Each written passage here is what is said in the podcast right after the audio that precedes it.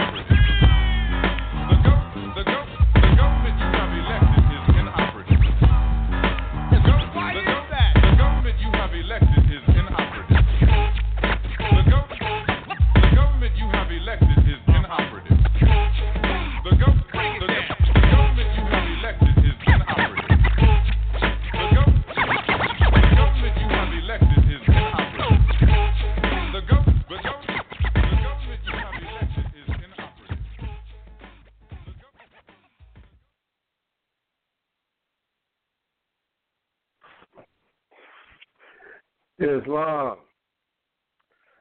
Assalamu alaikum. Shalom. Hotep. Salam. I want to welcome everyone to another airing of Konscious Vibes Radio. Of course, I am your host, Rahme'el El Bey. And today, we will deal with the subject matter Do Black Lives Really Matter?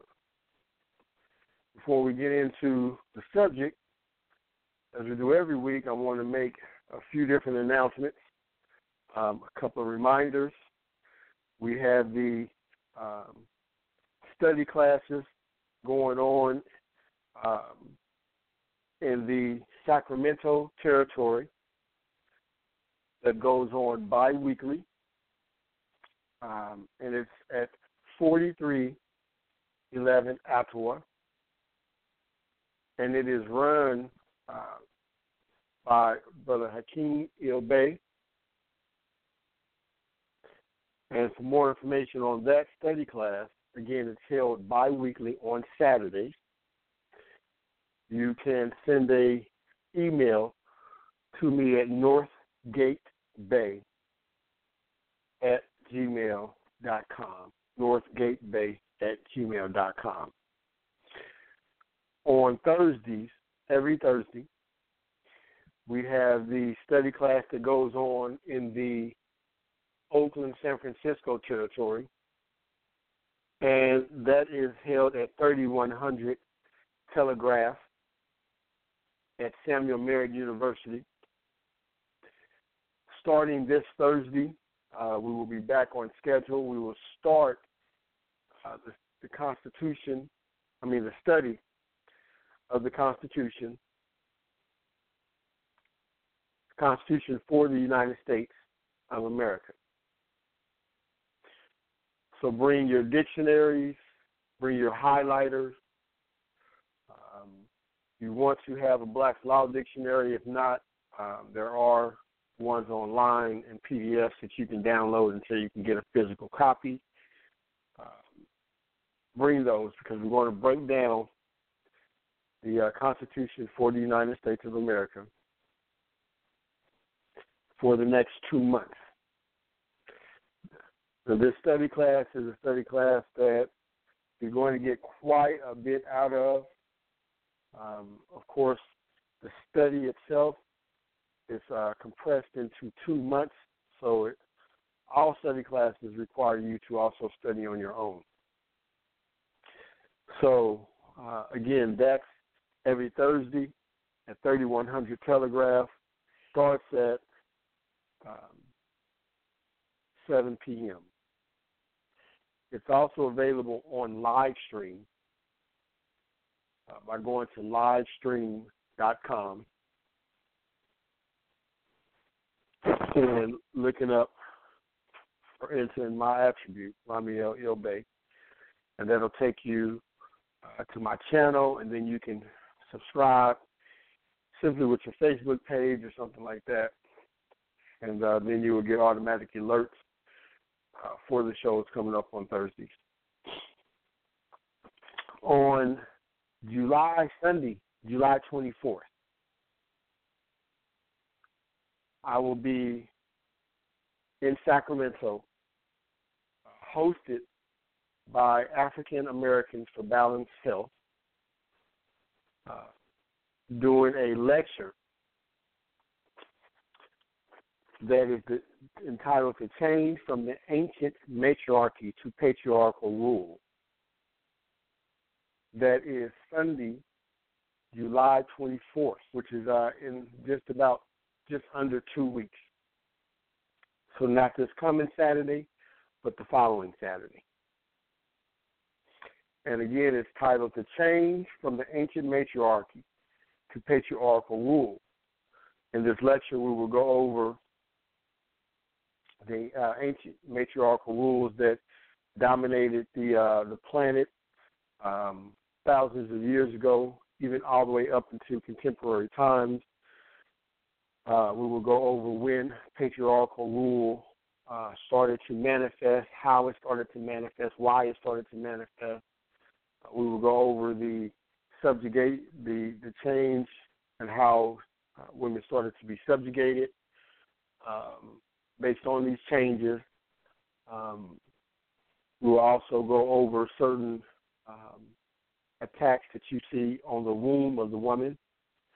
Um, and we'll go over ancient structures that we can now implement um, into our homes in modern times to facilitate um, the growth, spiritual and emotional growth of, of the Moabites um, and make sure that in the things that we do, we are not subjugating um, her, but allowing her to have her proper place in the home as we protect um, as we protect her. So that again is on July 24th, and it will be at 60, I mean, excuse me, 4311 Ottawa in Sacramento territory. It's at the same place the study class is held. 4311 Ottawa, and that's over by City College. Uh, they are asking for a, if you're a member, they're uh, charging five five notes. If you're a non-member, excuse me, I'm sorry. Uh, if you are a non-member, it's five notes. If you're a member, um, the lecture is free to attend. So you already know if you're a member. They also are going to have vendor booths available for those who want to come and uh, set those up. Again, that's July 24th. It will start at 3 p.m. From 3 p.m. to 5 p.m. Uh, make sure to be on time. Now, let's go ahead and jump into the subject that we have for for today. We've seen a lot of different things going on um, in the media. We've seen a lot of different things going on in the streets, schools. Um, it's been a lot of chaos here of late. You've had the emergence of groups such as Black Lives Matter. And you've had a rallying cry around that from, you know, different parts of the country. One of the things that um, we need to do is really focus on um, do Black Lives really matter? What does that mean? A lot of times, or in most cases, we can even say, our people rally around things but have no idea what the actual absolute meaning of it. We've not been privy to understanding the difference between um, law, the language of law, and every everyday rhetoric. So we tend to intermingle and blend them um, based on our ignorance of thinking that they're the same. We emotionally hold on to certain nom de guerres that we were given without understanding uh, the true principle or point behind them.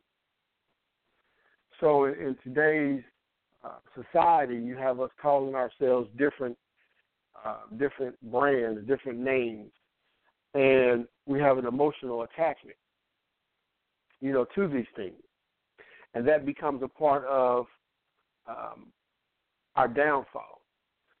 So, from a non-emotional standpoint, we need to look into: Do Black lives really matter? you know, can a black life matter? So we're going to go into um, the books and really get a better understanding of what black lives mean. The first thing that I'm going to read from to open up the show is going to be Ancient and Modern Britons by David MacRitchie, Volume 1. And we're going to turn to page 31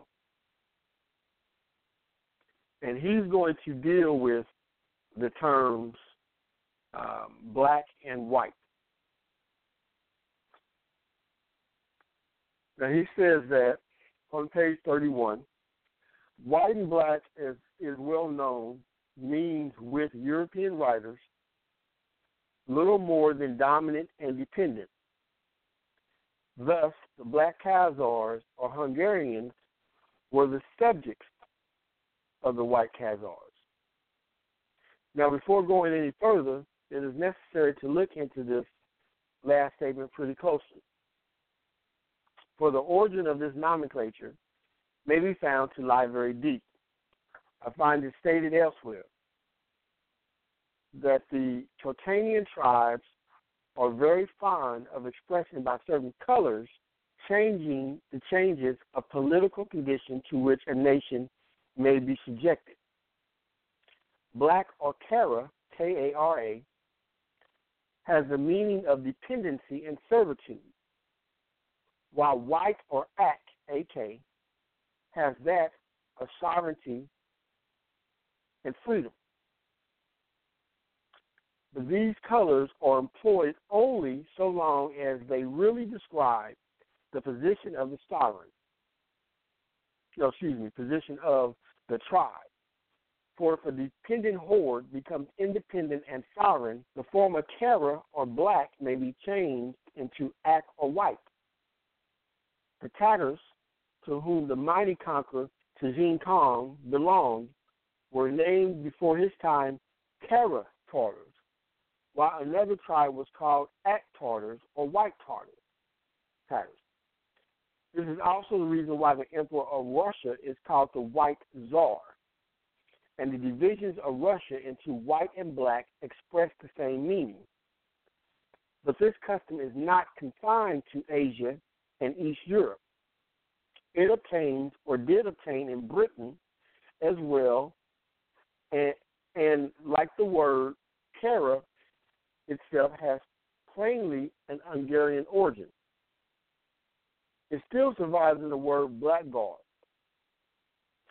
which though now applied very loosely is more strictly defined by Halliwell as meaning a nickname given to the lowest drudges of the court, the carriers of coal and wood, the laborers in scullery, etc. Its Scotch form, Black Ward, is given by Dr. Jamieson as a state of servitude to a servant, in support of which he quotes Ritchie monopolies. So that you see, sir, I hold in sort of black ward tenure, as we call it in our country, being the servant of a servant. Jamieson also says that a black is a vulgar designation for a low scoundrel corresponding in sense to the English blackguard.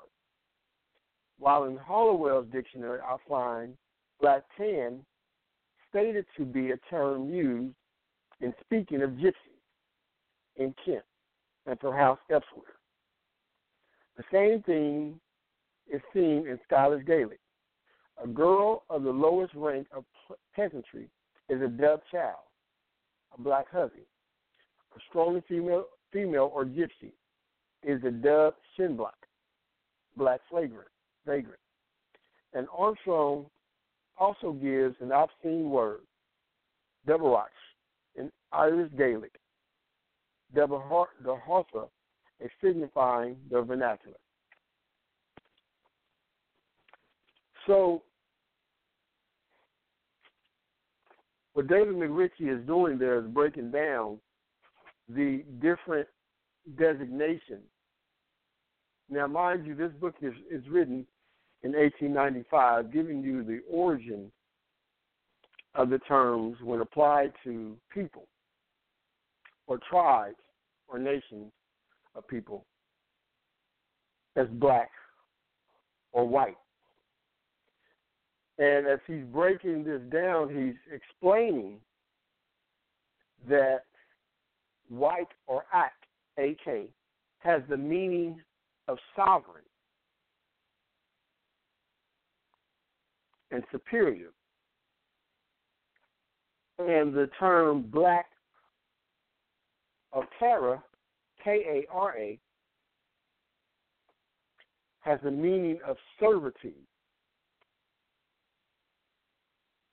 And those two things are very, very, very important to remember. And this is the origin, the origin of these attributes or these brands as they're given to tribes. It symbolized the change in status, in status of a tribe. So when you're looking at it, if you're at war with another tribe, and you're fighting on your land. This other tribe then conquers you on your land, and then they take rulership of your land. They then brand you as black and them as white. and it is a change of political status. Now you have lost your land. You have lost your land at that point, and now you are subjects. Now you are dependent upon the new colonizers, conquerors, who are, who are now over your land. You are now in servitude to them. And we must see it and understand it from that time period as a change of status. You went from being white, which meant sovereign, over your land. White meant sovereign over your land. You went from being sovereign over your land to now being a subject in your land or on your land. And again, this was a change of status. So I'm going to read what status means from the Black's Law Dictionary. What does status mean? Because we're talking about a change of status. A change of status. Now, on page 1580 in the Black's Law Dictionary, fourth edition, it tells you status, standing, state, or condition. So that's what he just said. Your state or condition is black. Black means servant. So this is now your status. It says the legal relation of an individual to rest of the community. The legal relation of individual to rest of the community. So what is your relationship to this community now? Your status is that of a servant. The rights, duties, and capacities and incapacities which determine a person to a given class. So now your class, your status is that of the class of a servant. Okay. Um, someone push one for me. Three four seven exchange four four three. Can you push one?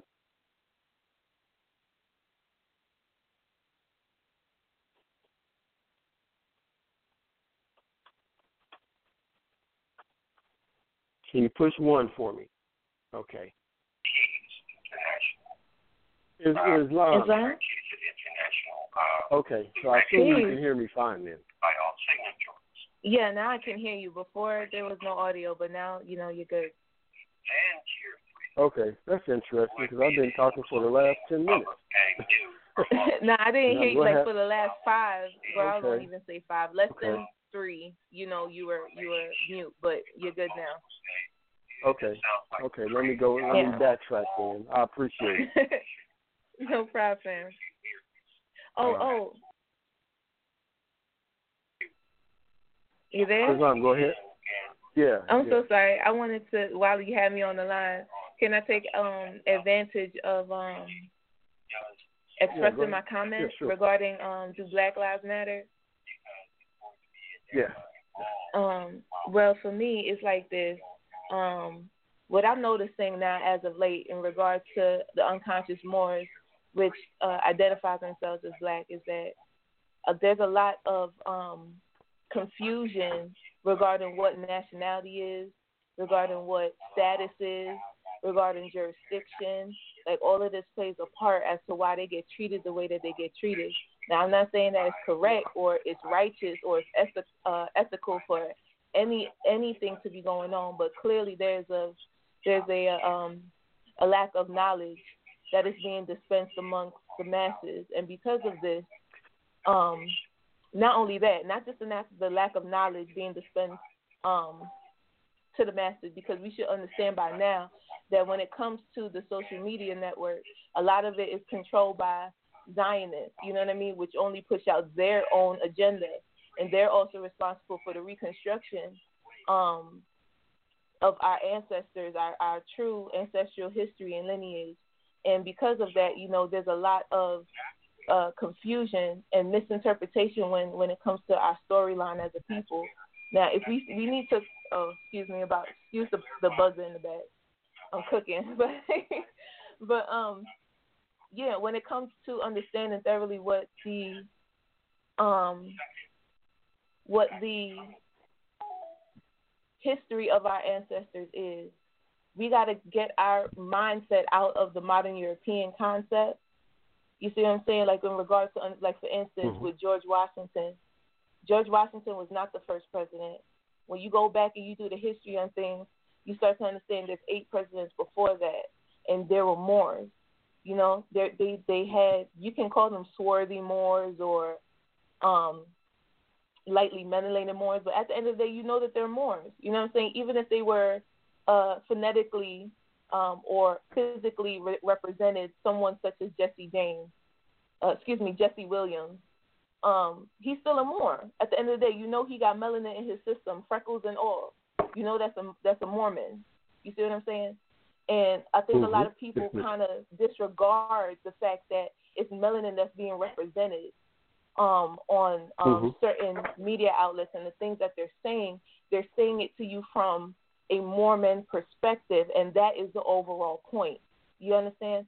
But you know mm-hmm. when you hear uh, uh, uh, when you hear different um, speeches or you know um, um, posts, different viewpoints with our people, um, one thing that really needs to be addressed is how they identify themselves. When you call yourself black, you're calling yourself the low of the low in regards to the law. And that is the point. Ignorance of the law has no excuse. You know, so and, and it's harsh, but it's that pill that our, our society needs to swallow in order to really get themselves in the right perspective, the right mindset to see how when you call yourself black, you're literally saying that you're stateless which means that you're up for grabs for these corporations, the de facto and solver corporations that have no nothing in regards to your best interest with the um with your birthright. They usurp all of your liberties and it puts you in a position, it puts you in a bind where um because you're you're labeled as property or you're being branded as property, um, because you don't correct it, you're being molested by these citizens. So jurisdiction is very important. Knowing yourself is very important. I, I'm not taking away nothing uh, connotatively as what our people associate to be black, but the fact of the matter is when it comes to law, when it comes to national and international affairs, when it comes to getting resources and shelter and, and and proper housing, proper water. When it comes to getting claiming back our oil, when it comes to claiming back our gold mines and and everything, you know what I mean? We gotta have a nationality to do that. Indeed. So black is not is not gonna get us anywhere, you know. Indeed. Let me ask you this before I let you off, because I want to backtrack and see what was heard from me. Um, did Did you hear me reading from the uh, Ancient and Modern Britons? Yes. Did that yes. come through? Okay. Did yes. you did uh it come through when I was reading from the uh, Black's Law Dictionary? Uh, that part I was I was cut off from. I think. Okay, so I'll backtrack to that. Okay. All right, let me take these other callers. I appreciate it. Family Islam. Islam. All right, four four three, area code four four three with the exchange three seven six. Islam. Islam, Islam, beloved. I am Hassan Ghazi Obey at Northwestern Maxim. I, I just only wanted to uh, concur uh, with um, uh, Sister Cherise. Yes, it, it, you cut off at about uh, when you were reading the definition for status right after. Um, I'll tell you exactly where it cut off at. Right where you said a legal personal relationship, like around that area, is where it cut off at. Okay. Gotcha. All right. Gotcha. That, that was all. I, I yield I'll the floor. backtrack. Islam. All right, Islam. Peace and love. All right, we have. Um, I'm going to unmute you because the number is not coming up coherently uh, from the area code 111. Um, so you're hearing unmute Islam. Islam, Islam, brother. Islam. All right, all right. I'm uh, my name is uh, Delra. I'm just calling out uh, the United Kingdom.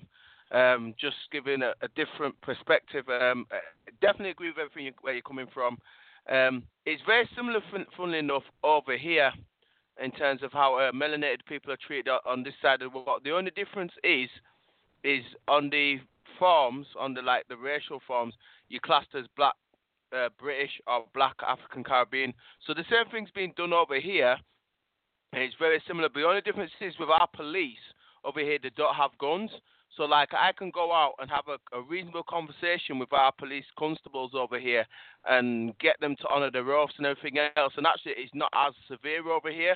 What's going on? Yeah, they still assassinate. This, you know, we've had stuff with people, Mark Duggan. It's, you know, the same kind of madness is still going over here, but it's not at the same level of the mm-hmm. same beast that you're dealing with over there. It's the next beast that you're dealing with over there, and you're portrayed over here as um, law thugs and, and, and scum of the earth.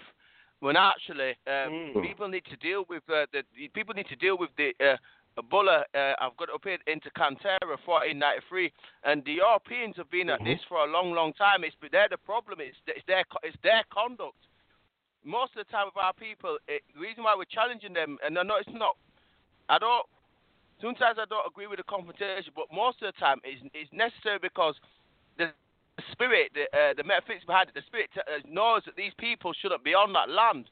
You know what I mean? They, they, they've come over there, mm-hmm. over here from this part of the world and they've come over there, and their conduct is atrocious. It's absolutely atrocious.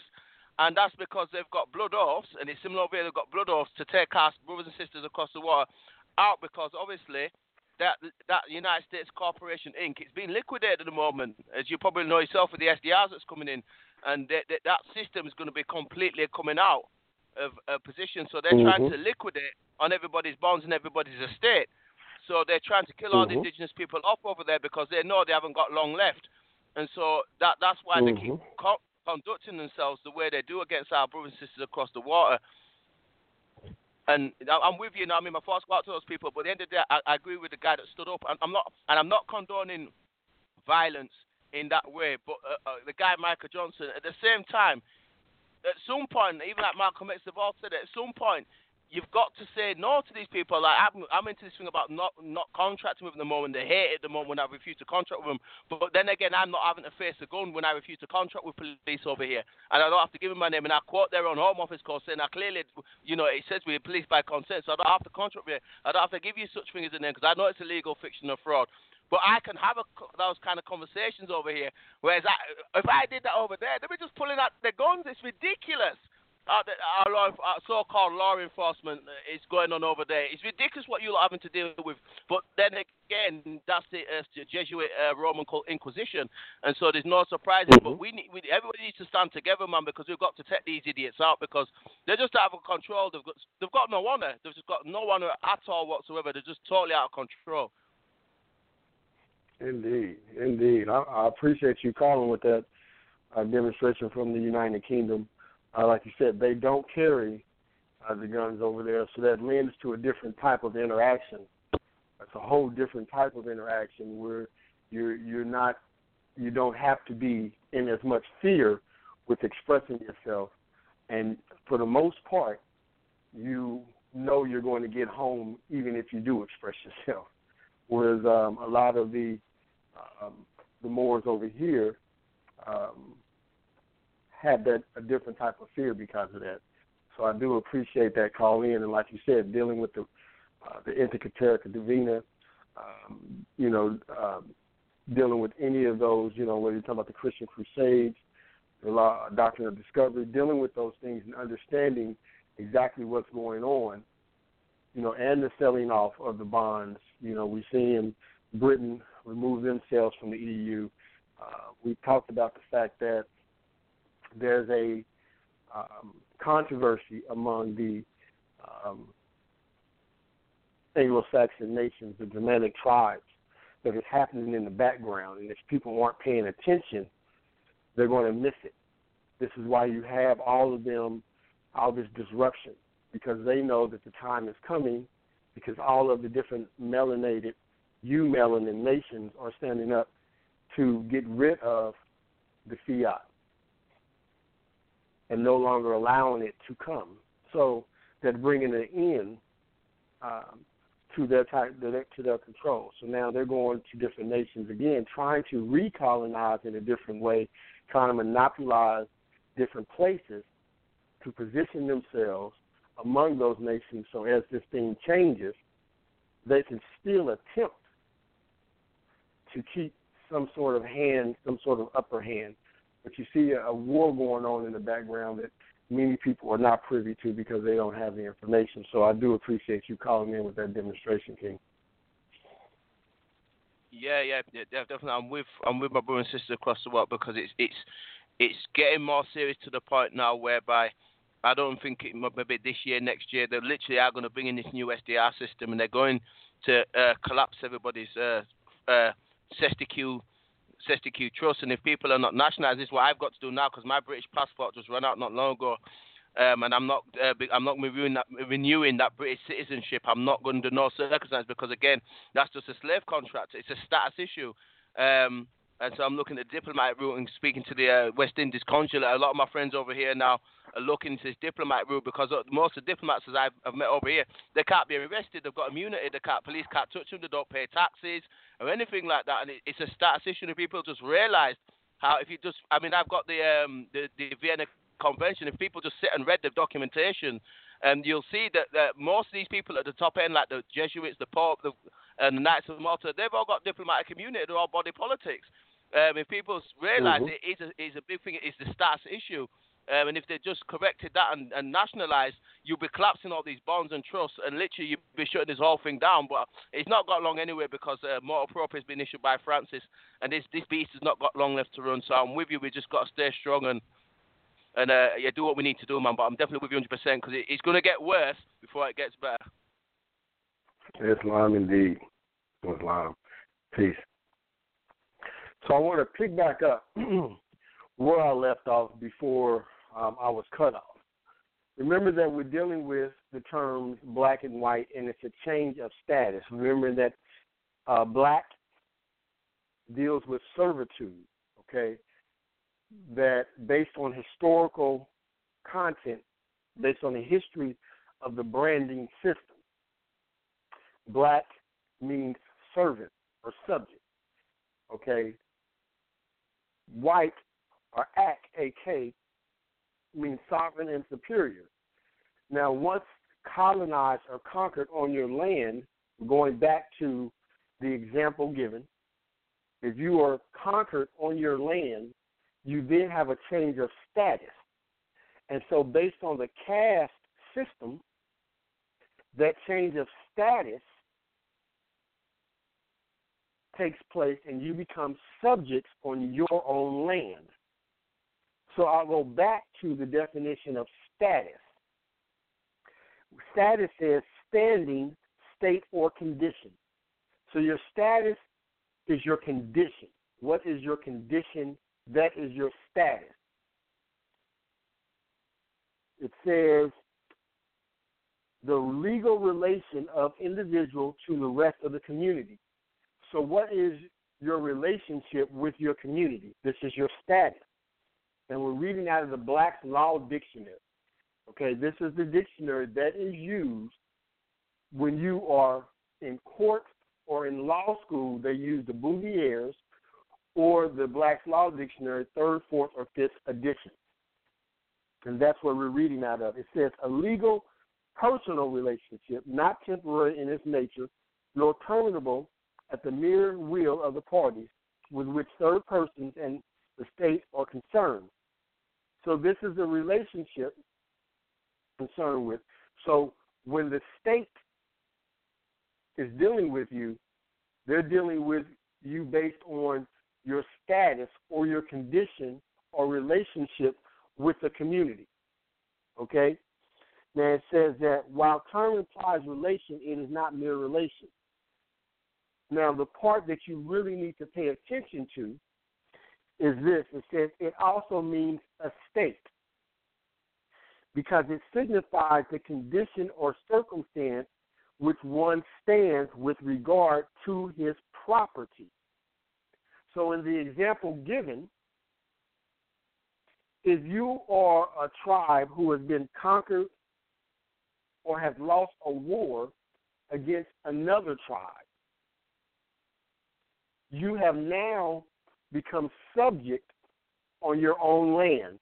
So your status is now that of a subject. So you are considered to be black. Black means servant.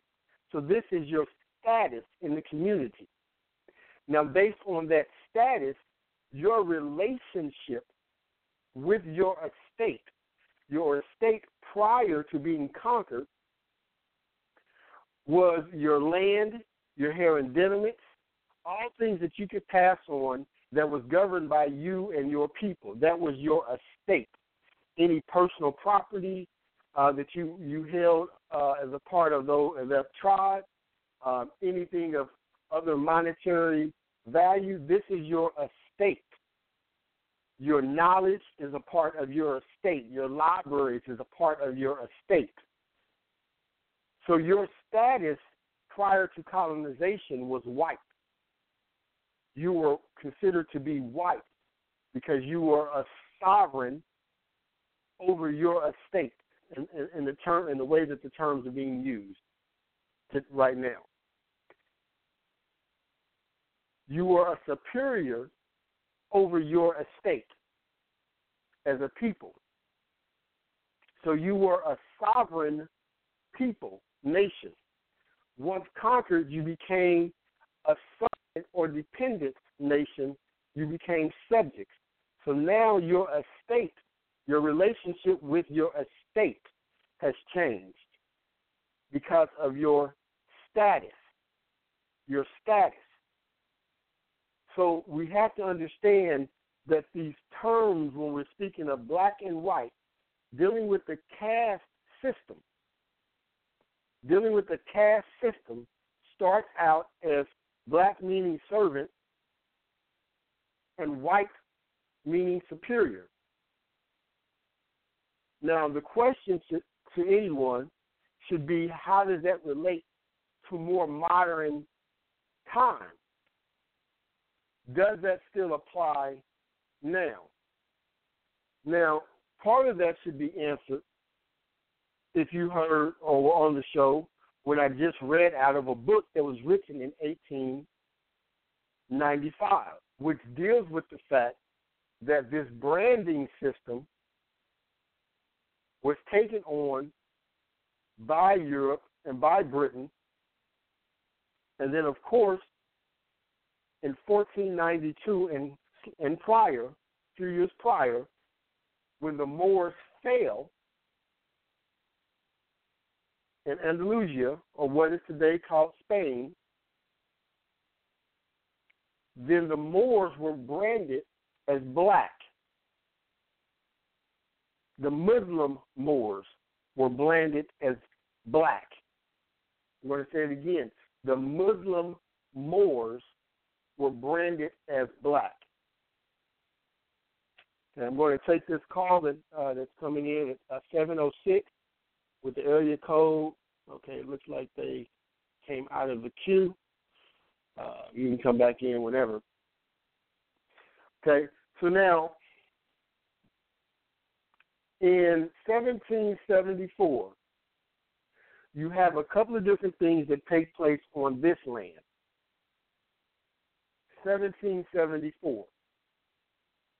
There was the organization also organizing of the Continental or the First Continental Congress. Okay, prior to then, prior to 1774,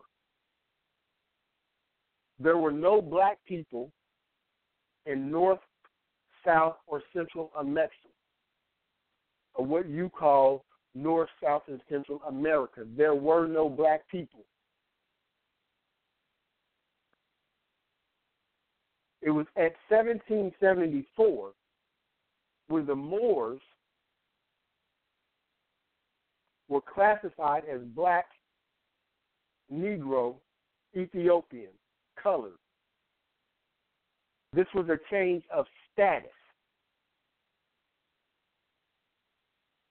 It was a change in status that took place on this land.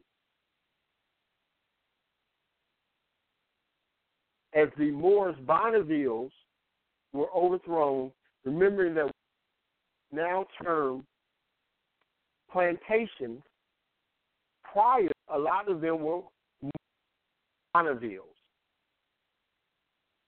On this land, we were each other also. As more, so we have a lot of different um, servitude, putting our own into servitude, and, and uh, different things going on. So when the Bonnevilles got grown, a lot of your plantations already had Moors on the servitude, and the Europeans, the Albans took them over, and now in history they're called plantations. Period of time, you had people of Germanic ancestry and people of Asiatic, Moorish, African ancestry together. In 1774, there was a status that took place or began to take place. Were then going to be classified as black,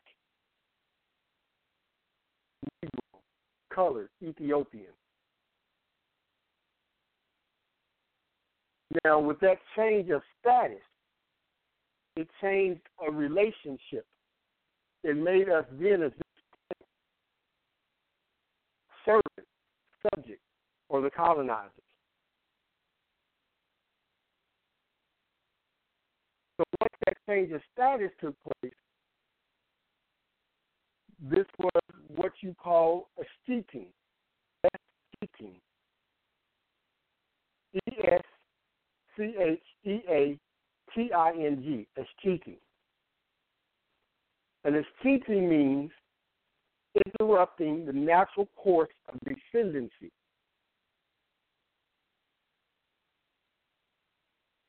Because remember, status deals with your relationship with your estate. So if your status is that of a servant, then who governs your estate? It would be your master or superior. And so as we began to take on this classification, we then began to lose our estate.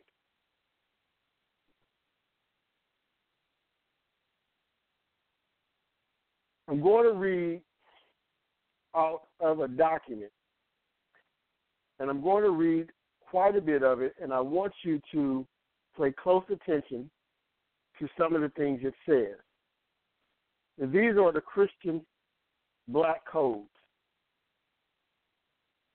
You're going to see the codes noir. Um, you hear them, you know, with different uh, different titles, but you have what was called the Christian black codes. If you are new and you haven't heard of this, please write it down. If you're on your computer, you can simply open up another web page and Google Christian Black Codes 1724. These were codes that were instituted throughout Amexem, modernly called the Americas, and they were rules of servitude for the Negroes. Article 1 says decrees the expulsion of Jews from the colony. Article 2 make it imperative on masters to impart religious instruction to their slaves. The exercise of the Roman Catholic creed only. Every other mode of worship is prohibited. Article 4 Negroes placed under direction of the, under the direction or supervision of any other person than a Catholic are liable for confiscation. Article 5. Sunday and holidays are to be strictly observed. All Negroes found at work on these days are to be confiscated. Article 6, we won't read the whole thing, but it forbid, we forbid our white subjects of both sexes to marry with blacks under penalty of being fined and subjected to some other arbitrary punishment. If you're reading Article 6 clearly, you will see right there in 1724 that they just told you that there was a huge, that there was a, a great number of quote unquote they'll term as white subjects, which is an oxymoron, um, but it's still used of both races. So they're telling you that there were Germanic tribes who were enslaved in 1724 also. Says we also forbid all of our white subjects and, and even the manumitted or freeborn blacks to live in a state of concubinage with slaves. Should there be any issue for form this kind of intercourse, it is our will that the person so offending and the master of the slave should pay each fine of 300 livres. I'm going to go down to um, Article 7. The ceremonies and forms are prescribed by the Ordinance of Blois and by the Edict of 1691 for the marriage should be observed both with regard to free persons and slaves. We'll go down to Article 9. We forbid all curates or process, Mean, curates to process or to effect marriages between slaves without the proof of the consent of their masters. Article 9. Children issued um, children issued from from the marriage of slaves shall follow the condition of their parents and should belong to the master of the wife and not of the husband. If the husband and the wife have different masters. Article 10. If the husband be a slave and the wife be free, it is our will that children of whatever sex shall shall shall share the condition of their mother and be as free as she, notwithstanding the servitude of their father. And if the father be free and the mother a slave, then the children shall be slaves. Article 11. Masters shall have their Christian slaves buried in consecrated graves. Article 12. We forbid slaves to carry offensive weapons or heavy sticks under the penalty of being whipped and having said weapons confiscated for the benefit of the person seizing seizing the same an exception is made in favor of those slaves who are hunting. We'll go down to Article 13. We forbid slaves belonging to different masters to gather in crowds either by day or by night, under the pretext of a wedding or any other cause, either at the dwelling or on the ground of one of their masters or elsewhere, and much less on the highways or in secluded places, under the penalty of corporal punishment, which shall not be less than a whip in case of frequent offenses of the kind, the offender shall be branded with the mark of the flower de luce, and should there be aggravating circumstances, capital punishment may be applied at the discretion of the judges. We recommend all subjects, be thy officials or not, to seize all such offenders, offenders to arrest and conduct them to prison, although there should be not judgment against them. I want everyone to look up the flower de luce. Okay, it's flower and then D E space L U C E. Look that up, and you will see that that is also the uh, brand of the New Orleans Saints, and that was the brand that was put on um, our enslaved ancestors uh, who do not Uh, follow, who were caught, caught in offense of these Christian black codes. Article 14. Masters who shall be convicted of having permitted or tolerated such gatherings as aforesaid composed of other slaves than their own shall be sentenced individuals to indemnity their neighbors for the damages occasioned by said gatherings and to pay for the first time a fine of 30 livres and double that sum on the repetitions of the offense. Article 15. We forbid we forbid Negroes to sell any commodities, provisions, or produce of any kind without the written permission of their masters or without wearing their known marks or badges. Article 16, 17, 18 provided length for the clothing of the slaves and their uh, So this thing goes on, and if you read the entire Christian Black Code, it should stand very, very clear what we're speaking about. It should be very, very clear.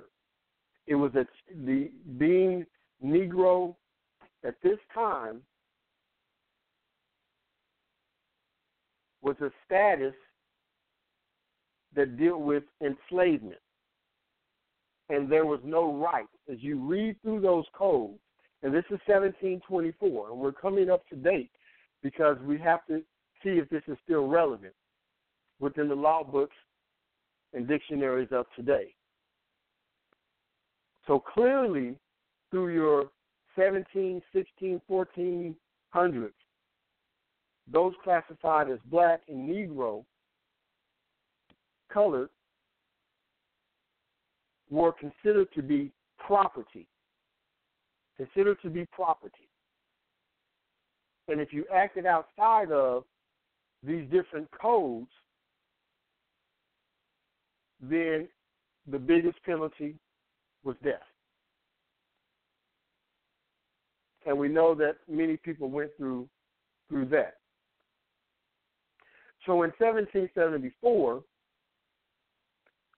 when the Moors were classified as black, Negro, and colored, changed, and now the estate, of course, is taken.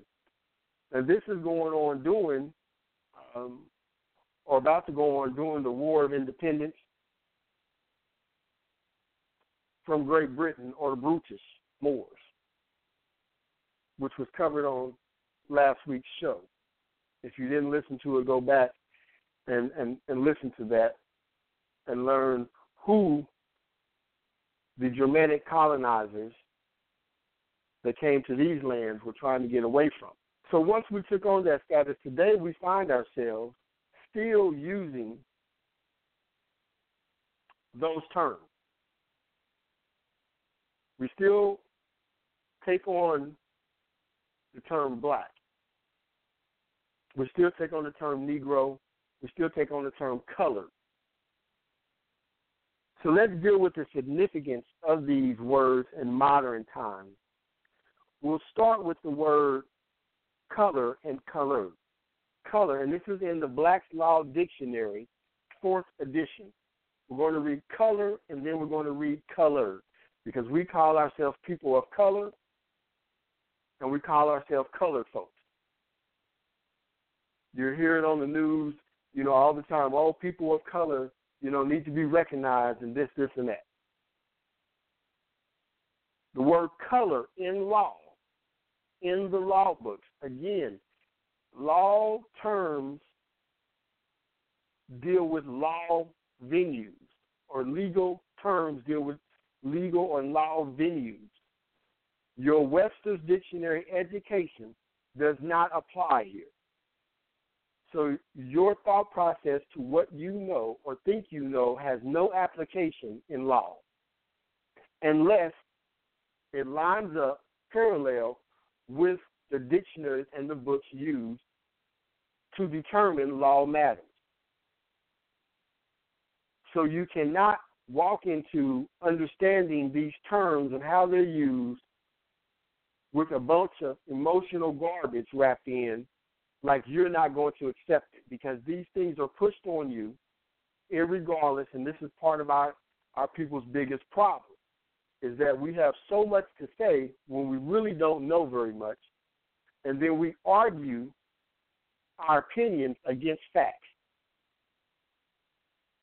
So what we're dealing with today is facts. Your opinion is not recognized because we're dealing with facts and the fact is, is that when you say you are colored, a person of color, a colored person, a black person, a Negro person, there is a significance in law that you have to understand and deal with, and is dealt or used against you on a daily basis because these are statuses. Black is a status. So let's look at the word color. It says an appearance, semblance, or simulacrum. An appearance, semblance, or simulacrum. As distinguished from that which is real.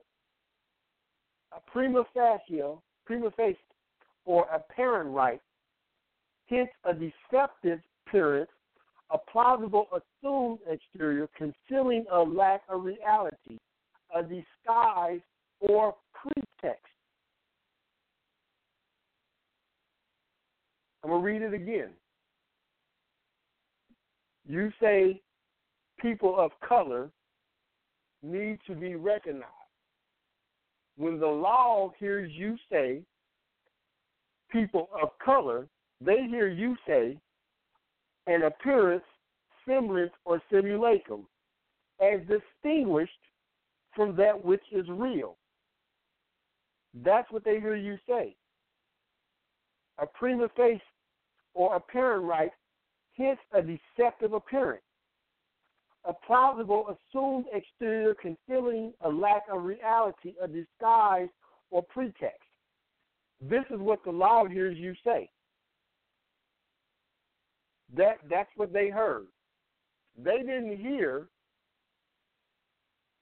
your intention. They heard you say the word. They heard you call yourself a fake people, a deceptive people, a disguised people, people of color, or disguised people. It doesn't matter what you think. When you walk into a law venue, whether it's uh, a de jure or de facto, these are, are the definition. A people of color or disguised or fake people who or have a deceptive appearance. I'm going to bring in the caller from 916, area code 599. 916, exchange 599, excuse me, Islam. Islam, brother. I didn't mean that. My phone's in my pocket, and I guess it hit exchange 599, you're live. Can you hear me?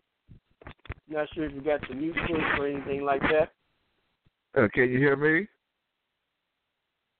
Islam. All right, must have been because by accident we'll come back out.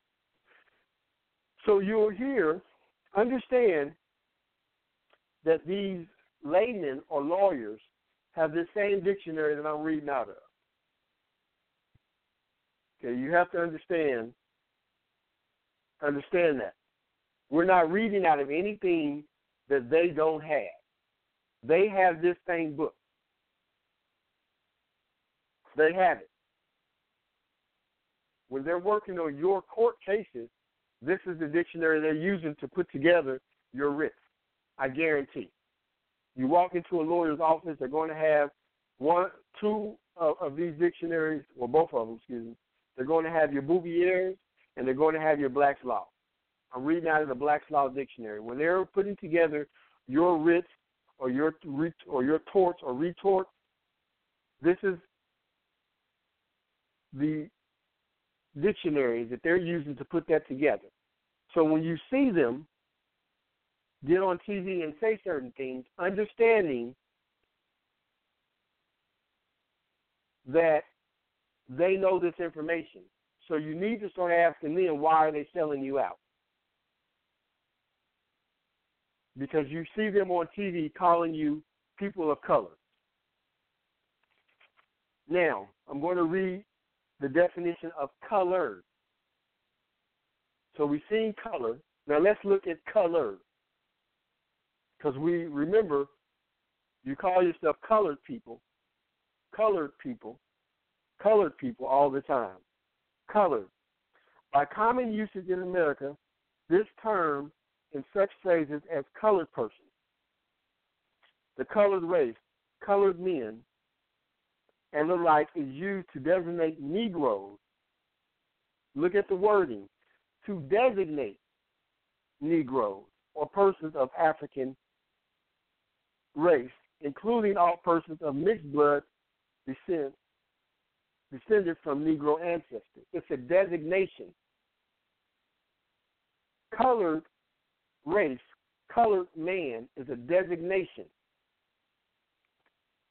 But now the rest of the definition says, but where a state constitution provided for separate schools for the white and colored races, the term white race was held to be limited to the Caucasian race, and the term colored race to embrace all other races. So this designation, colored, embraces all people of African descent. It's a designation. Now let's look at the last part of the definition. It has been held that there is no legal technical signification to the phrase colored person, which the courts are bound judicially to know. I'm going to read that again. It has been, it has also been held that there is no legal technical signification to the phrase colored person, which the courts are bound judicially to know, which is another way of saying that they do not have to respect that term. It is a designation. It's not a race of people. It's just a designation. It puts you in a certain light. It's a classification. It's a status. And they're separating you from with this status. Now, let's look at the term Negro. I'm, I can't remember if it's in here. Let me see.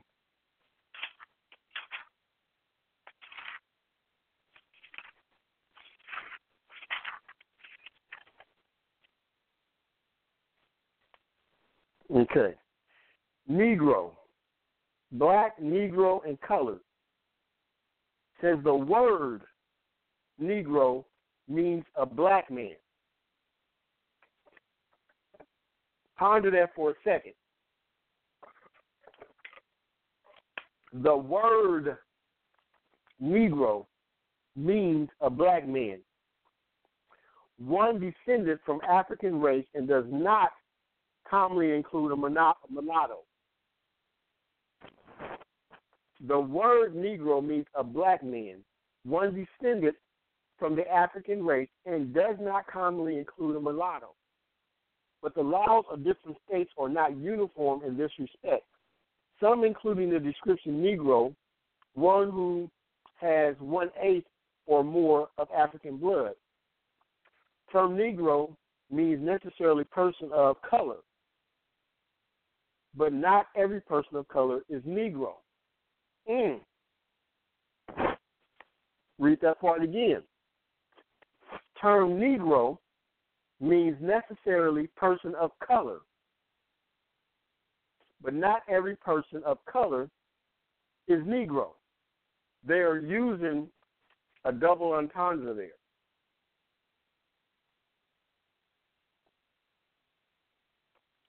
But you have to catch it. Homework. Look up Abraham Lincoln law cases. Put in Google search Abraham Lincoln defends a black man. Put that in your Google search. you're going to find a case where Abraham Lincoln defends a man in Illinois who was being slandered by his Moabites, i.e., what you call family Moabites, i.e., what you may commonly call um, wife his wife was of Germanic ancestry. In Illinois at the time, it was against the law for those who were runaway slaves to go into Illinois. Because Illinois legislature at the time determined that they were becoming too uh, bogged down with so many uh, runaway people from people running away from enslavement. So they passed a law that um, no Negro or black person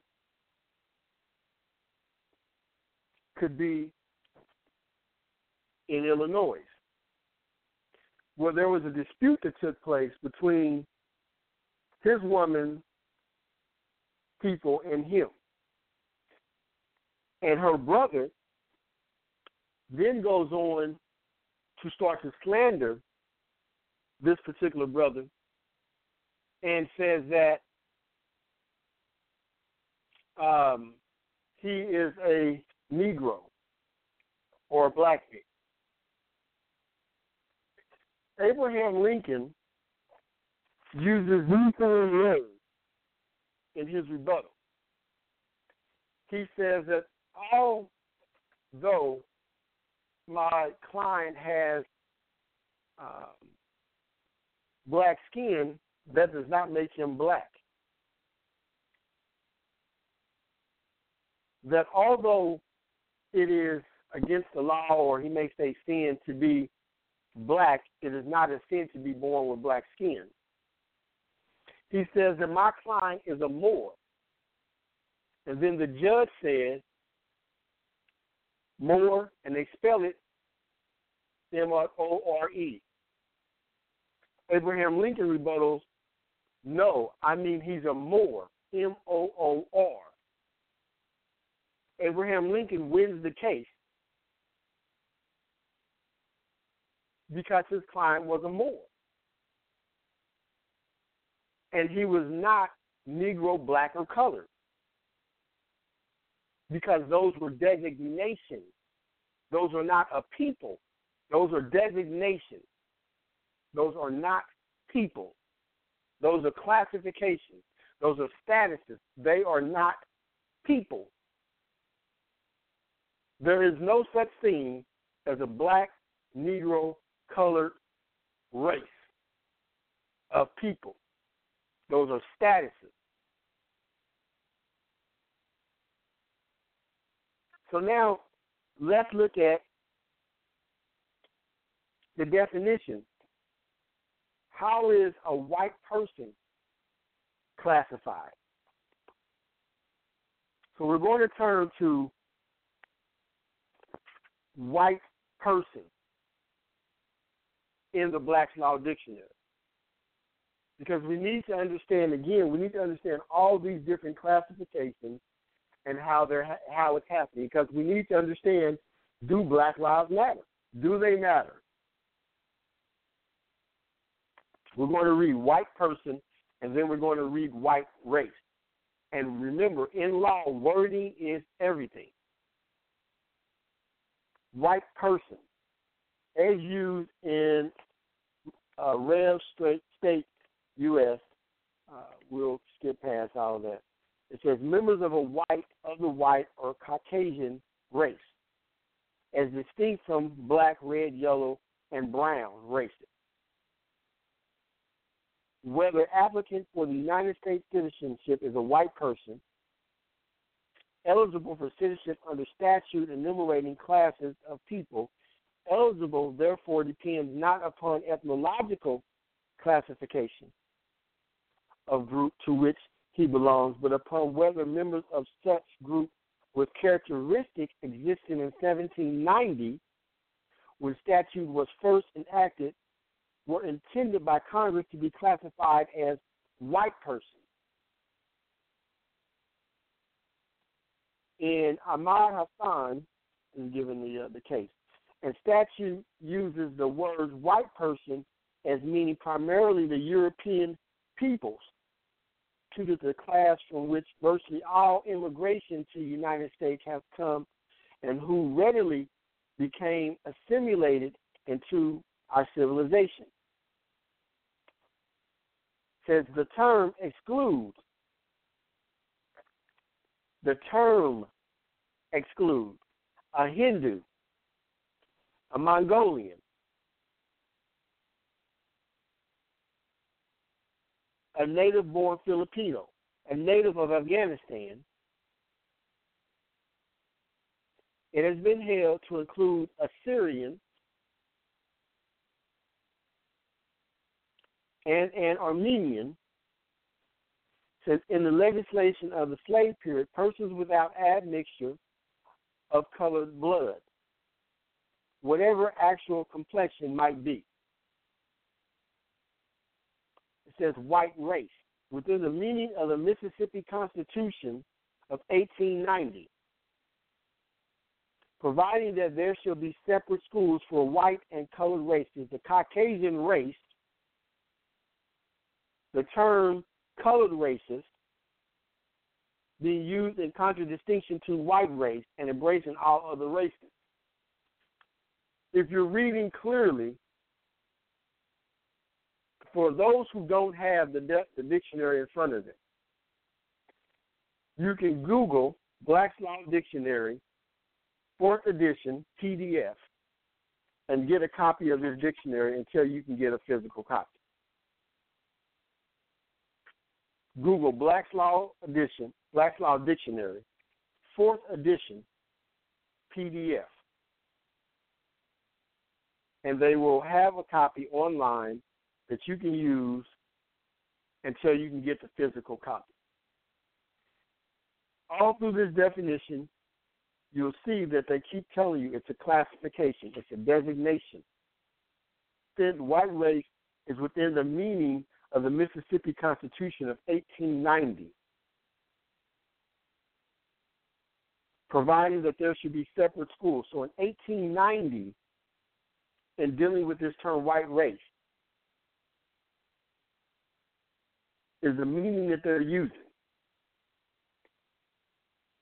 And it's telling you that it's actually the white race is actually dealing with the actual Caucasian race, term that's designated to the Caucasian race. So the Caucasian race has a designation, but they're still the Caucasian race it's a designation that's being used to describe something.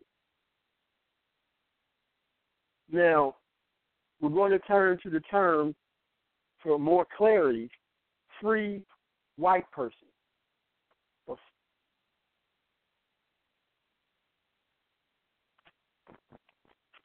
Same dictionary. Free white person. Now remember that in these terms, white person and, and black person or person of color, they're designating people separately. And the people who were termed colored were given way less, of course, and the people who were termed white were given way more. We're dealing with a status of superior and subject.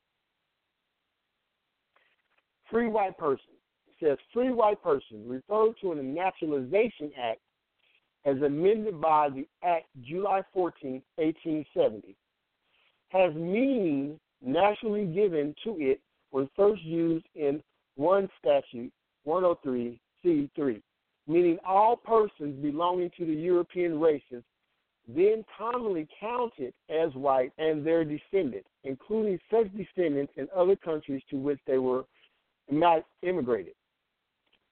Listen to that sentence, meaning all persons belonging to the European race. So the race is the European race. But they were counted as white. They're counted as white. Because white is a status.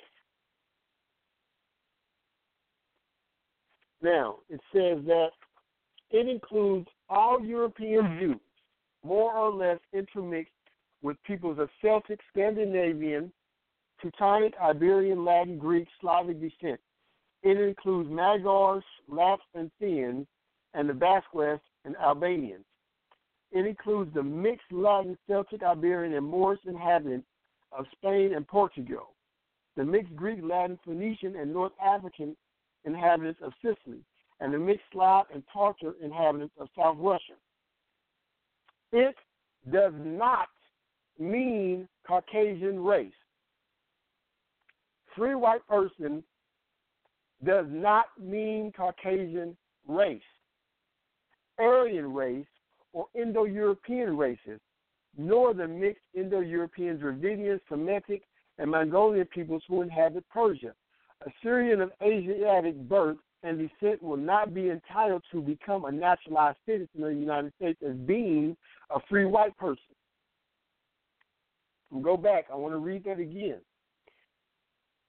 It includes the mixed Latin, Celtic, Iberian, and Moorish inhabitants of Spain, and to Portugal and Portugal, the mixed Greek, Latin, Phoenician, and North African inhabitants of Sicily, and the mixed Slav and Tartar inhabitants of South Russia. It does not mean Caucasian race, Aryan race, Indo European race. It does not mean Indo European race. It does not mean Aryan race. It does not mean the mixed Indo European, Dravidian, Semitic, and Mongolian peoples who inhabit Persia. It does not mean Caucasian race. This is the Law Dictionary. It is a designation, and this is the modern law dictionary that we use in contemporary times. It does not mean Caucasian race. Free white person does not mean Caucasian race. We're dealing with designation. Now, in the term colored person, they told you that the judicial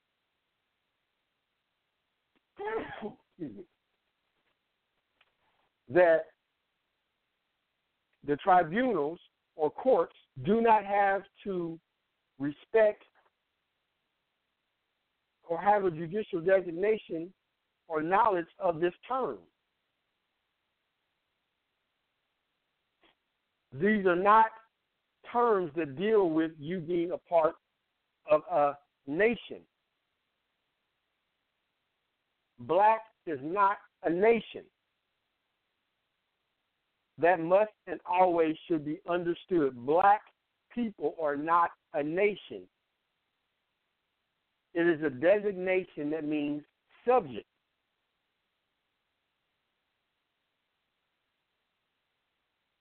a quote unquote Caucasian or Germanic person can be black.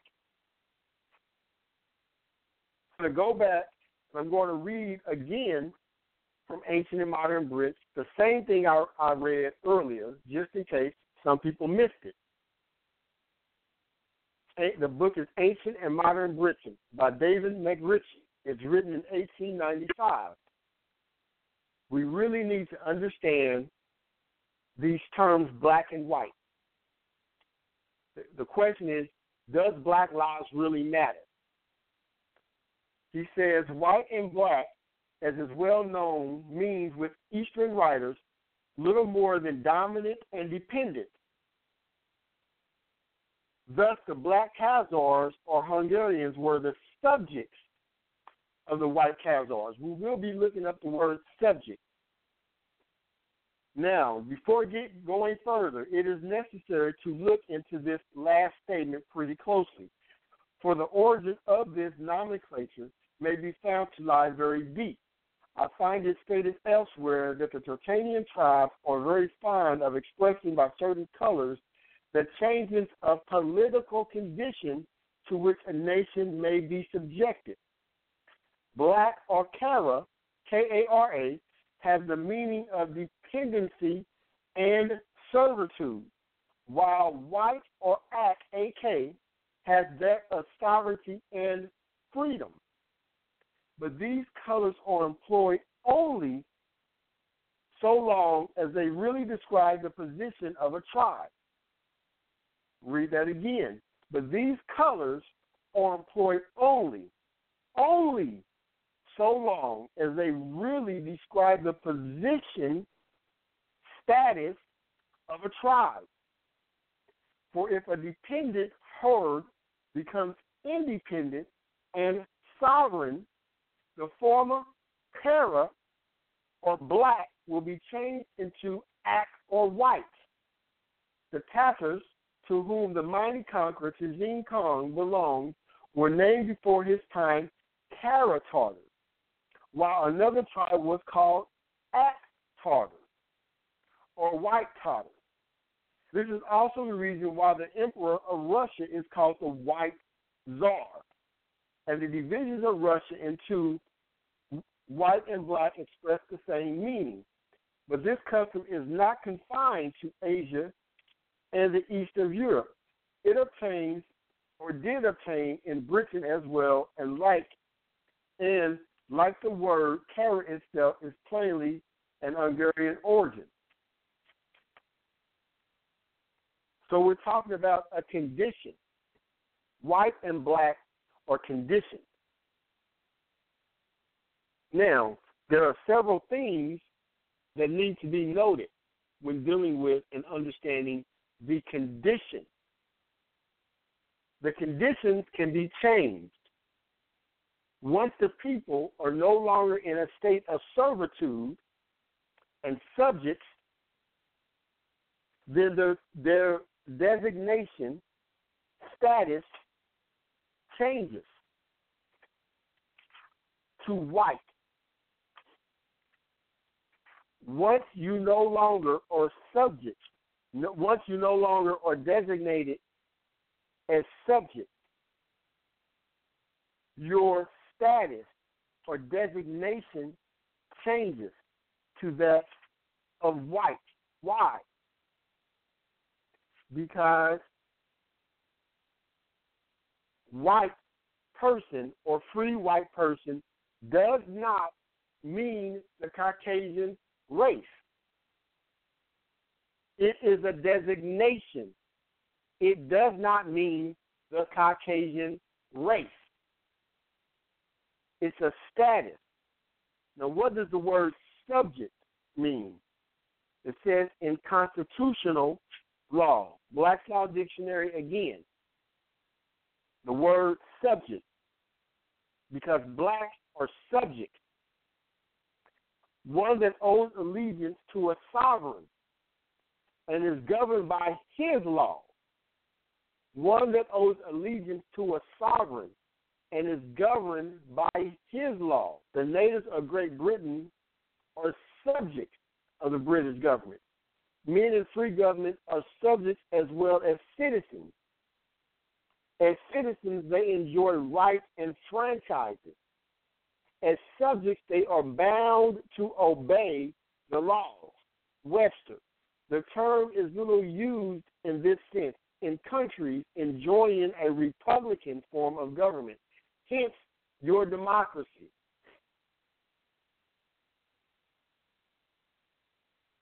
True republicans and forms of government don't have subjects. That's why they're telling you that this is a democracy is now in this day and time is not just people who designate themselves as black, Negro, and colored. The truth is, the truth is, is that everybody who is not financially affluent, as designated in this country, are black. They just playing you for fools because you think black is a race and they're telling you it's a classification, but you won't read. So you you stay caught up in your feelings because you're a proud black man, which means that you're a proud subject because it's not a race. In order to be a race, there are designations all over the planet as to what a race is. What is a nation? Things have to be understood in order to really understand why these designations still are around. In order for it to be a nation, in the Black Law Dictionary, it gives the definition of nation. It says a people or aggregation of men existing in a form of an organized jural society. So there, right there, we have a violation. Right there, there's a violation. We know that, quote unquote, black people don't have a jural society. Quote unquote, black people don't even know what a jural society is. A jural society is a society that exists and has laws of governance. A jural society is one that has laws that deal with everyday interactions of the people. Says usually inhabiting a distinct portion of the earth. Now, in order for black to be a nation, there has to be a distinct portion of earth that the people inhabit or have inhabited that goes back to the term by which they call themselves. Meaning that if you walk up to someone and you say, Oh, you're Sicilian, that's a nation. They're from Sicilia. If you walk up to someone and you say you're Habeshan, that's a nation. It's modernly called Ethiopia. So now modernly they're called Ethiopian. If you walk up to someone and say, Oh, you're German, that's a nation. That's a people. Because he's from Germany. If you walk up to someone and say, Oh, you're black, what is that? If you walk up to someone and say, Oh, you're white, what is that? There is no white land. There is no black land. Oh, you're Negro. There is no Negro nation. There's no Negro land. Oh, your color. There is no colored nation. There's no colored land. These things don't exist. No matter how much emotion you put to them, it says speaking the same language using the same customs, possessing historic continuity, and distinguished from other like groups by their racial origin and characteristics, and generally, but not necessarily living under the same government and sovereignty. I mean, basically, black, Negro, and colored doesn't fit in any of that. And I do mean none of it. And no matter how much emotion you want to put behind being called black people, it does not change the fact. The fact is is that it's a slave term. It's a slave term. Now, Let's go to the word property. Because subjects are property. And then, if anyone has any questions, I'm going to take them. But we're going to bring it home with the word property. Because a subject is the property of the master. A subject is the property of their master. A subject is the property of their master. You must understand that. So, black as a designation of servant and subject means that you are property. Subject means that you have no choice but to obey the laws of your superior because you're his property. Now, let's look at the word property in the Black's Law Dictionary. Property, that which peculiar or proper to any person, that which belongs exclusively to one, strict legal sense, an aggregate of rights which are guaranteed and protected by the government. So you have property rights that are protected by the government. You have rights to do things with your property that is protected by the government. The term is said to extend to every species of valuable right and interest. Property can be anything, any species, or anything of interest. More specifically, ownership, the unrestricted and exclusive right to a thing, the right to dispose of a thing in every legal way, to possess it, to use it, and to exclude everyone else from interfering with it. Yeah, I missed it. I'm it again I know you missed it. More specifically, ownership, the unrestricted and exclusive right to a thing, the right to dispose of a thing in every legal way, the right to dispose of a thing in every legal way, to possess it, to use it, and to exclude everyone else from interfering with it. They just told you that they can dispose of their property at will and it's protected. They just told you. So no matter how emotional you may get, no matter how much you may want to be a strong black man, a strong black woman, all you doing is ignorantly calling yourself property and then telling them they have the right to kill you because Black Lives Matter. No, no, the hell they don't.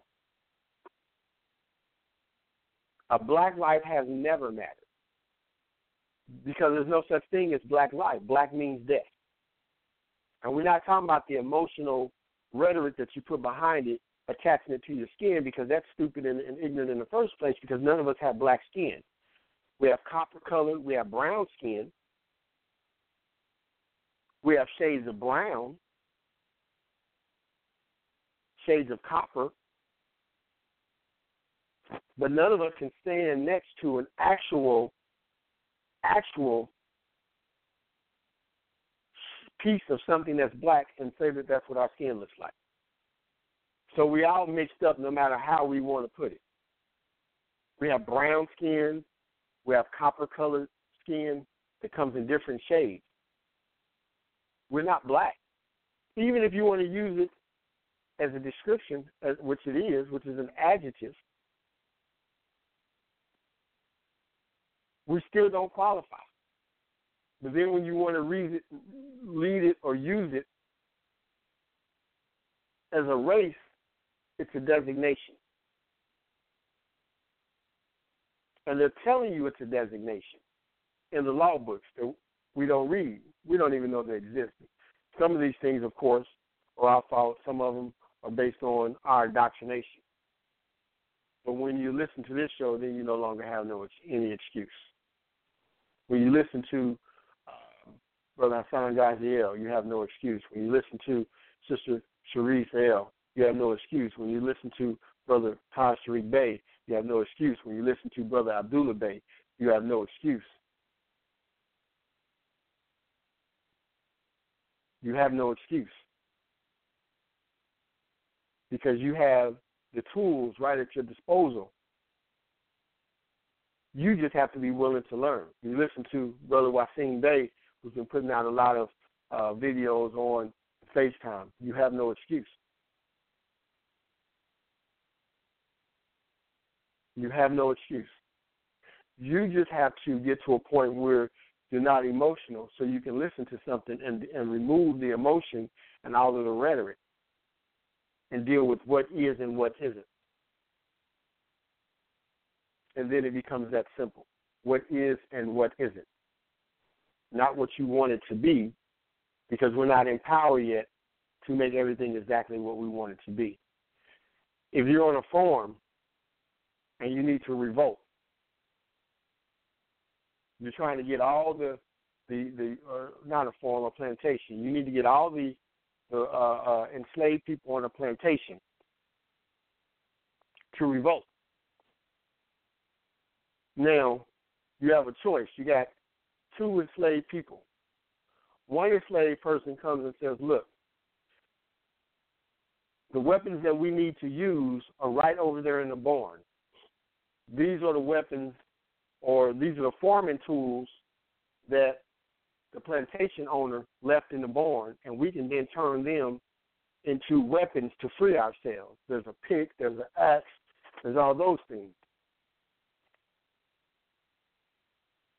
Then you have this other, enslaved individual, and he says, "No, no, no, that's the that's the white man uh, uh, tools. We don't need to go in that barn and use that axe. That's just the white man. Who said that we need to use the axe to free ourselves? I got this imaginary tool that I'm emotionally behind that I love. This this tool right here is a shimigan. And then all the all the other enslaved people are like, Well, where's it? He's like right here in my hand. They're like, Well, we don't see it. He's like, It's in my hand. Nobody sees it but him. But he swears it's there. Which one are you to get behind? Which one are you going to use? Are you going to use the tools that are at your disposal? Or are you going to keep trying to make up some tools that don't exist and say you're going to free yourselves with that because you have an emotional tie to these tools? You don't want to use the axe. Well, all these things, all these disinformation is right here in your face. And regardless of who wrote it, regardless of where it comes from. It's right there in your face. And you have the ability to read it, use it, because the truth is, it's your knowledge.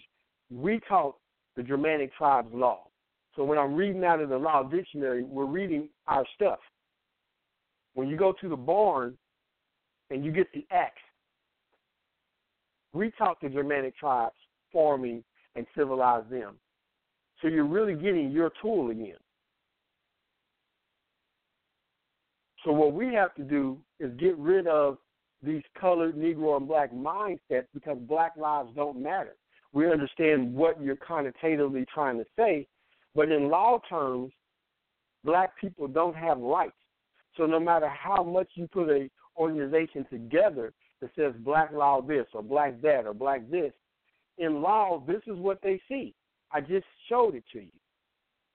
In law, what they see is what I just read to you re- regardless of what you think or what you mean, when you put a writ or a tort together, they don't go by what you mean, they go by what you say on that tort. It's what did you write down? They're not going off your intention. So if you ignorantly write a tort or a writ and don't have the proper tools to understand, your fault. They don't care. We're going to bring in 347 443. Area code 347. The exchange is 443. Islam.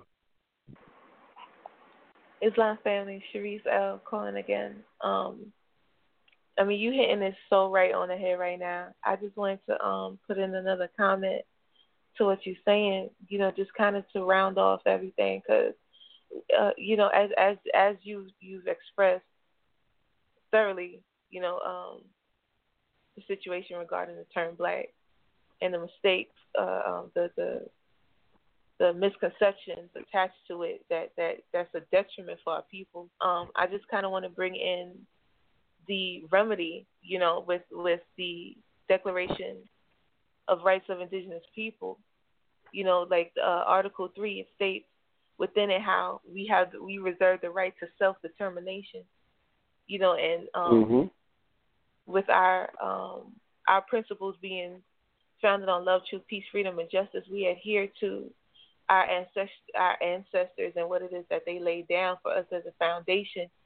Understanding everything as far as um, the, the, the studies of science and and um, the universe, really understanding understanding yourself, you understand the universe and God. So it's like it's all inclusive with everything. Why it's so imperative to know yourself. You know, like you just stated, the law that's within the Black's Law Dictionary is our law. You know, but our people are unable to associate that to themselves because all that they see is this black paradigm. You know, you we got to get out mm-hmm. of that whole thing. You know, even with um, just to kind of segue um into the uh, you see how our people are out here marching, they're doing die-ins and stuff like that, just trying to generate attention for somebody to care about them, just somebody to care and to love them and everything. They're crying out police brutality. I posted up a video not too long ago about how our people need to get a thesaurus and to upgrade their vocab because, you know, they're they're they're everything that they're um the attention that they're seeking is limiting them to a municipal jurisdiction, which is under the Roman venue, which puts you. It's, it's like you're talking to your boss, pretty much like how you was breaking it down with um black equating the property. So it's like you there crying out to your boss, telling them like, you know, I'm hurting, I'm hurting, and they looking like you at you back at you like I don't care, like, you know, your mind property. So whatever I want to do with you, it don't even matter, you know. So but within this um, municipal jurisdiction, people our people need to get out of that, and the way to get out of that is to understand yourself completely, understand your nationality. Um, like I said, self determination. You determine for yourself. You declare it within yourself, and then you proclaim that. You know, it's something to stand mm-hmm. on. It's it's definitely something to stand on. Um, as far Indeed. as um, you know, bringing in the birthright and also bringing in national and international law because that's what it comes down to. We got to get out of this local jurisdiction only, and, and um, you know, uh, uh, bring ourselves into the international arena. You know, that's that's where we trying to get to. But we we still trying to, as Moors, we still trying to um, dispel our people from calling themselves black. You know what I mean? Like this. Look at the hindrance right here. How we have to address this. Mm-hmm. This ain't the first time. I know this is not the first time you going over this you know. Right. but it's it's so imperative because it, it it is something that needs to be known with our people. And like I said, I want to segue real quick. Um, okay. In regards to civil rights, you know, back in 18, mm-hmm. back in 1884, um, two years before the prophet manifested on this earth plane, civil rights was declared unconstitutional by the Supreme Court.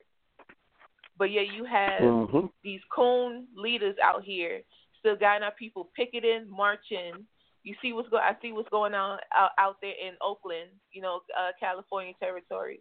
You know, people protesting, Moabites getting, you know, um, apprehended um, unjustly for no reason. Ain't nobody doing nothing about it.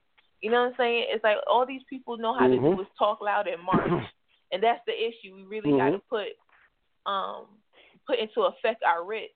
And within our writs, we got to put the right jurisdiction, the right wording within those writs to, to, to really gain the attention that we need, which is on the international level. So that I, you know, I say all that to say, um, just to just to round off everything that you're saying right now, family, about how important it is for our people to get that the terms that you uh, identify yourself as is what people are going to attribute to you you calling yourself black, mm-hmm. putting you in this Roman jurisdiction, it's not for you. You creating your own enslavement, you know, and that gotta stop. You know, so with that I'm gonna just say Islam. And I yield the floor. Islam. Islam. Islam. So I'm going to bring in our brother um, from the uh, from the UK again. Um, Islam. No, I'm not. Yes, how you doing? I'm not from the UK. Oh, you know what? Uh, um, someone else called in with this uh, the same number. My mistake. Um, what okay. brother?